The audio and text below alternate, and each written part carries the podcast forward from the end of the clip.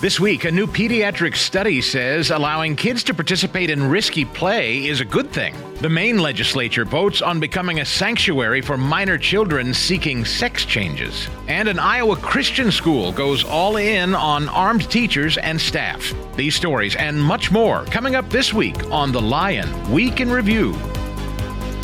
Welcome into this week's edition of The Lion Week in Review. It's a weekly look at the culture, the courts, your state capital, and your kids. I'm Chris Stigall.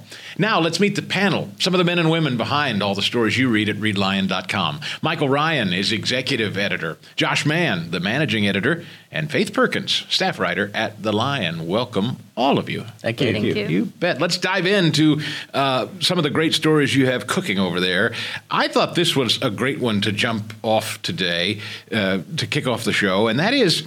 Uh, encouraging risky play, Josh Mann, What does risky play mean? There's been a new study out that says that's that's something parents ought to encourage. Yeah, that's right. So this is from one of our writers who is a trained psychologist, and this is based on some research out of Canada. But risky play is defined as thrilling and exciting forms of free play that involve uncertainty of outcome and the possibility of injury. In other words, let your kids go outside and play make believe, climb trees, whatever. There might be a little risk of injury, but it's really, really good for them. And it's so much better than keeping them indoors and on screens and what maybe some parents actually think is safe. Yes, Faith. Uh, I don't. I don't know. I don't mean to put you on the spot with this. I don't know if you ever intend to have kids, but if you do, uh, I think I've heard mothers refer to this particularly as free range parenting. Let your kids explore. Let them go. Right. That's part of this study. That's the theory. Yeah, yeah. I actually grew up on a farm. I was put on a horse when I was four.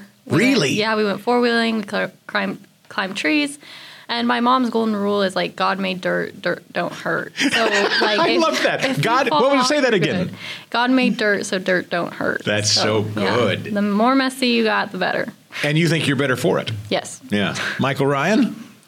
Well, we uh, free range. We do that for chickens anyway. I mean, why shouldn't we do that for our kids? Uh, you know, unscheduled, disorganized. That kind of represents my life. Yes. Um, and as a kid, my happiest moments were those pickup games. You know, playing touch football out of nowhere, just getting somebody off the street to come play with us. You know, you can't do that today. No. Uh, but you know, in in school, uh, we- we went out for recess and we played on the asphalt. And we played like Red Rover. I don't know if you know what Red Rover is, but these lines of kids with their hands linked together and and facing each other, and you have to run as fast as you can to try to break that line, break through that. Not even the NFL allows that. I mean, On asphalt. I can't. Yes, on asphalt. I can't believe they'd let us do that. and then there was tackle the man with the ball. Yeah. Which is nothing but tackling somebody with a football. And then there was bombardment, which is a a particularly vicious form of dodgeball that we I mean we all survived. Yes. It was probably more dangerous than than you would allow kids to play today, but you know, Faith, the um, the story of Lia Thomas, or who they call Lia Thomas, uh, we've uh, I know you at the Lion. I've had the opportunity to interview uh, Riley Gaines a couple of times. Um, she, her story, the story of Riley Gaines, Lia Thomas sort of made Riley famous. Uh, and while I know the story of transgender athletes may have been around prior to Lia Thomas, this is the person that kind of put it on the map in collegiate swimming. And now, uh, this former biological male who now calls himself a woman is angling, it sounds like, for the Olympics. That's another story you've got at the Lion. Yeah, absolutely. It looks like Lia Thomas is suing World Aquatics to try and get to the Olympic trials in June um, because right now she's not allowed to swim per their policy.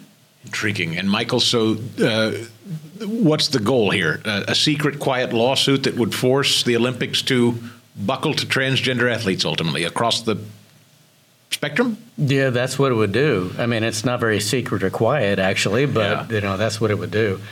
You know, I, I had the privilege of interviewing Riley Gaines, who is all over this, and she described how during COVID she was training. She was a swimmer like Lia Thomas and went head to head against him eventually. And she described how during COVID she would strap on a, a wetsuit because they couldn't get together and train, and she'd jump in the local pond and train that way. While uh, she says Lia Thomas was taking the year off to transition, and yet they still, you know, competed against each other head to head. And so, I mean, she she said that was pretty much proof that you know a guy can take a a year off and I can train like mad, and I still don't have an advantage. Yeah, in fact, um, Riley has similarly said in interviews that Lia Thomas, when competing in the male swimming division, was something like 400 plus ranked. Not not really a significant competitor in men's swimming. Only when he became Lia and competed against women did he make news for placing. Yes, and the other one of the other points that Riley's made recently is that when World Aquatics, uh, they recently changed their policy to to basically disallow biological males who have not transitioned uh, before puberty from competing against women. Um, she they also added an open category because they want to allow uh, trans persons or whoever if you want to compete in an open category here it is in October, when they first uh, implemented it in a tournament, nobody signed up for that category. Riley's point is that this suggests that there's some other motivation than just wanting the chance to compete. Why not sign up for the open category? I mean, I think it's obvious that there's some unfairness or a, a, a biological advantage. And so I think that's a good point that Riley makes. Michael Ryan, on to another story out of Oklahoma. Oklahoma has seemed to be lately in the news, sort of a, a, a flashpoint in the educational freedom discussion. Uh, Governor Stitt and uh, some other Republicans I know have, have ushered in a new era of school choice. There seemed to be some Republican dissension on the issue. Democrats certainly oppose it. Homeschooling, though, we know, has become the fastest growing school choice lane out there. And now it seems very specifically in Oklahoma, that's the target. Yeah, this bill would basically make you ask permission from the government, uh, complete with background checks, maybe home visits, I don't know, in order to homeschool your kids. And, you know, it would seem to fundamentally change the relationship that we have with our government. Uh, you know, a lot of folks, like uh, Moms for Liberty, like to say, we don't co-parent with the government. This would make you co-parent with the government. I mean, they would look at you to see if you're fit enough to homeschool, which is really a, an amazing growth of government if it passes. I, I, know that the Washington Post, Faith, and others are now starting to really do deep dive analysis into homeschooling because they're seeing it's growing. As I mentioned, oddly, New York City, you would not think it, but New York City is the place that homeschooling is exploding the most. So you have these folks that are, I guess, now talking about it in a way that it's it's suspicious or maybe it's not being done right and only the government's looking in to approve it at every turn is the only way you can sanction somebody's homeschooling experience I, I, I, I mean obviously for 40 years they've been fighting to uh, have the right to homeschool their children. This would be a tremendous step backwards, obviously. Yeah, and one of the points they made was that it could um, like lead to child abuse. Hmm. But there's already laws to protect children from child abuse that don't hinder homeschooling. Yeah. In what way, Josh? I expound on that a little bit. The, the abuse. So I think one of the concerns, uh, ostensible concerns of this Democratic sponsor of the bill, is child abuse in the home. But we've seen actually in the Washington Post and others, this kind of becomes one way to target homeschooling. Uh, that's how the homeschool community feels anyway.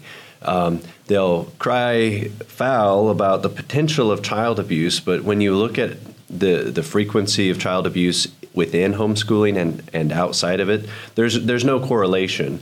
And so, um, and, and just as Michael explained, there is legitimate concern that these laws will uh, th- these laws will will apply to everybody. So it doesn't uh, it doesn't really matter whether or not there's a suspicion of abuse.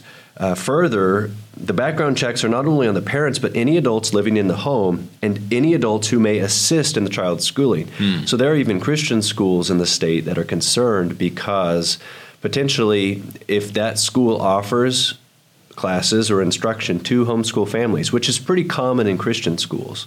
They'll allow a homeschooler to sign up. Then they too will be subject to these background checks and potentially be entered into a government database.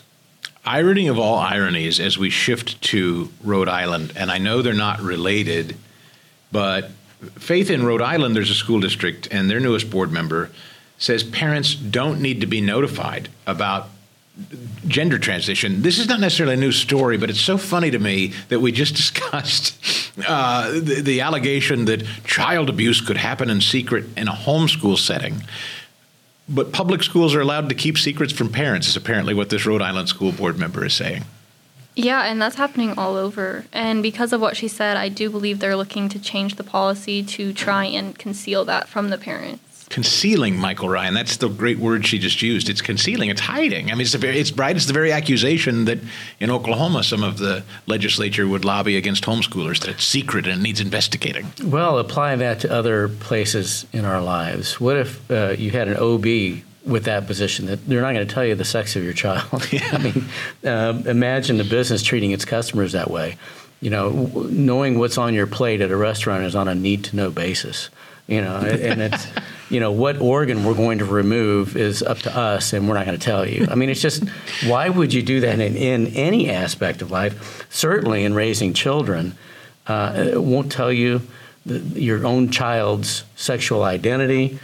Uh, and that's why you know education freedom is exploding across the country. You know, children's education is the most important part of parenting beyond health and safety and now they want to lock parents out of that. Uh, you know, it, it, also violates policies to release grades to people. Are they going to include parents in that? We have heard of child trafficking, Josh Mann. Um, that's a subject that comes up a lot. Sexual trafficking. In Maine, they're now talking about a term I've not heard yet. And at the Lion, you guys have written a story about trans trafficking. What is this? Yeah, this was a Maine uh, legislative bill that was considered in committee recently and it kind of went viral when Republicans attacked it for being a trans trafficking bill. That's what they called it. Um, the criticism, well, what the bill would do is essentially give temporary jurisdiction over children to the state of Maine. Um, so basically, if a child from another state who cannot receive so called gender affirming care, um, what critics might just call sex change treatments, if they can't receive that in their state. So, for instance, Ohio that just passed this, yes. for instance, an Ohio child could move to Maine and. Just come on over, and the state will get custody, and then the child can receive that those procedures. Um, and so, essentially, though, that would be transporting a minor, which sounds kind of like trafficking, hence the criticism that this is a trans trafficking bill. And uh, after outrage and a letter writing campaign. They actually nixed it 12 0. Um, so even the Democrats joined the Republicans. Oh, wow. And so they, they did squash it, but that it was considered in Maine, I think, is says something. This is a close cousin, Michael Ryan, too. I think when Roe versus Wade was overturned, states started kind of, uh, some states outlawed abortion, while other states said, well, come over here and have an abortion if you'd like. And there was this debate about crossing state lines. I guess some people in Maine see this as similar. If if a child wants to have transgender surgery as a minor, come on into Maine and we'll do it here instead. It's the same con- concept. Yeah, and Josh, you can correct me if I'm wrong, but I think didn't they explicitly allow for that trafficking from other states in this bill? Yes. Yeah. Wow. wow. Well, it, it, tells you something too that even the people who were behind this voted against it. So it's a good idea one week and it's a bad idea the next it makes you wonder how well thought out are these proposals? You know, this is, this is sex change tourism for kids. Uh, uh, it's just outlandish. It's unbelievable that they would allow that. And you have to wonder is it a rogue parent that can take the kid to this state for that sex change operation? Or could the kid hop a train and go themselves? I mean, it's just wacko. Yeah, it is. And uh, Faith, we turn to Akron, Ohio. You know, we're hopping all over the map. That's what the Lion does. They cover news stories all over the country. And uh, back to Ohio, as I just mentioned a minute ago, this is actually about school unions. So the school board in Akron approved online tutors, which seems benign enough. That seems harmless, online tutoring for kids in public school. What's the problem, Faith? Yeah, so the union is accusing the school board of trying to privatize education um, and they're also accusing them of deleting footage from the meeting. Oh, all right. And that aspect of the meeting happened, well, there was a discussion in a closed session. That's what the union took exception to. I see. After that closed session, the the board voted publicly to approve a contract with Varsity Tutors uh, to provide some 2,400 tutoring hours to its students, who, by the way, are struggling immensely with reading. Um, and so, as Faith said, the, the union took exception to that. And in the lawsuit, though, it's interesting. The union also does not want the judge to allow the district to approve any private contract with a tutoring company while the, the litigation p- is pending. And so it seems like the union really doesn't want to hire tutors for the kids. Now, ostensibly, that's because they want their own members to have more work, but they can't fill the tutoring jobs that are vacant right now. Yeah. So it really comes across as looking like the union is just uh, upset and, and really standing between the kids and the tutoring help that they need. This is the private sector, Michael Ryan, stepping in where there's a void, and I suppose that's a threat to a union arrangement. Yeah, I mean, years ago, you wouldn't think that teachers would look at tutors as competition. Yeah. But now that's the case, apparently. And then to claim that this is somehow replacing teachers or privatizing education by getting a tutor, I looked it up in the thesaurus. There are words for that hysterical, hyperbole, hyperventilating, and hypertension. Uh, tutors don't replace teachers, they complement them.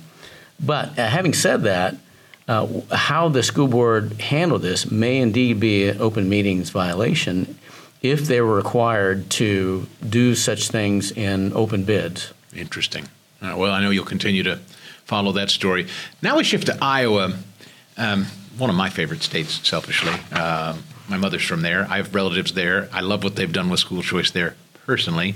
But now, on top of all of this, you've written a story about how Iowa Christian schools are introducing new armed staff policies, Josh. Yeah, and this particular school um, has just uh, started to go public with their policy, and the local media has been interested. Uh, um, and you know, this is a this is debated around the country. Public schools, Christian schools, all kinds of schools debate how do we protect our students. And this, uh, but I think what's interesting about this Christian school is they have worked very closely with law enforcement officials, and uh, the, their policy requires extensive training for staff that are armed, and they don't disclose exactly who is armed publicly uh, for privacy reasons. Um, but the the superintendent was extremely excited about it and reported that about 95% of the feedback they've got is very positive because parents are really concerned about school safety and they feel safer at this school because of their policy. Faith, I don't know how much writing you have done about uh, school safety and armed teachers. And this is a huge debate, obviously, always when we've seen it in both public school and even sadly, tragically, in the Nashville Christian school shooting. Um, do you think generally, or could you guess, whether most Christian schools in particular are supportive of the idea of armed teachers, or do you have any sense of it? I know maybe that's just a guess, or have you read or heard anything about it? Um, so I don't know about a majority, but my old private school actually just implemented a policy earlier last year that allows the teachers to have weapons or firearms at the school. Very interesting. Michael Ryan, is this going to be a growing trend? If it's not already, uh, I say trend, maybe it, it already exists. Well, it's been talked about for years. I can tell you that the nuns in my school were armed. Uh, with certain weapons. With rulers. Yes. Yeah. And yardsticks. Yeah. Um, it's, it's hard to believe, on a serious note, that uh, schools are such soft targets so many years after Columbine and so many school shootings in between. Uh, it's just amazing. You know, lots of employees in different uh, industries are armed, and it seems to work out okay. Um, but these folks in Iowa looked at the facts, and the facts discovered uh, were that response time in the case of an active shooter would be seven to 11 minutes. Um, and I think they discovered what most homeowners already know, and that is that the defense of your property is up to you primarily. Well, before we head out and wrap up today's show, I always like to ask the panel about their favorite stories at the Lion, stories that they think are of particular interest to them or maybe to you. So, Michael Ryan, we start with you. What's uh, what's on the top of your list today? Well, I really like this one. Missouri senator accuses Planned Parenthood of illegal activity after video reveals it traffics minors out of state for abortions every day. There appears to be a traffic jam in trafficking. Wow, that's really a stunner to read about. Faith? We touched on this story a little last time, but Liam Siegler wrote a story where he talked to millennials about their um, beliefs in abortion. Oh yeah, that's that's a good one. Liam was great last week, and uh, one of the things that I think uh, he gives great perspective on is, as you say, the young person's perspective. And I, from the data I read, it's changing pretty dramatically. So we'll look forward to reading that. Josh Mann. We just published a story, and I've got to read you a few statistics. Denver Public Schools.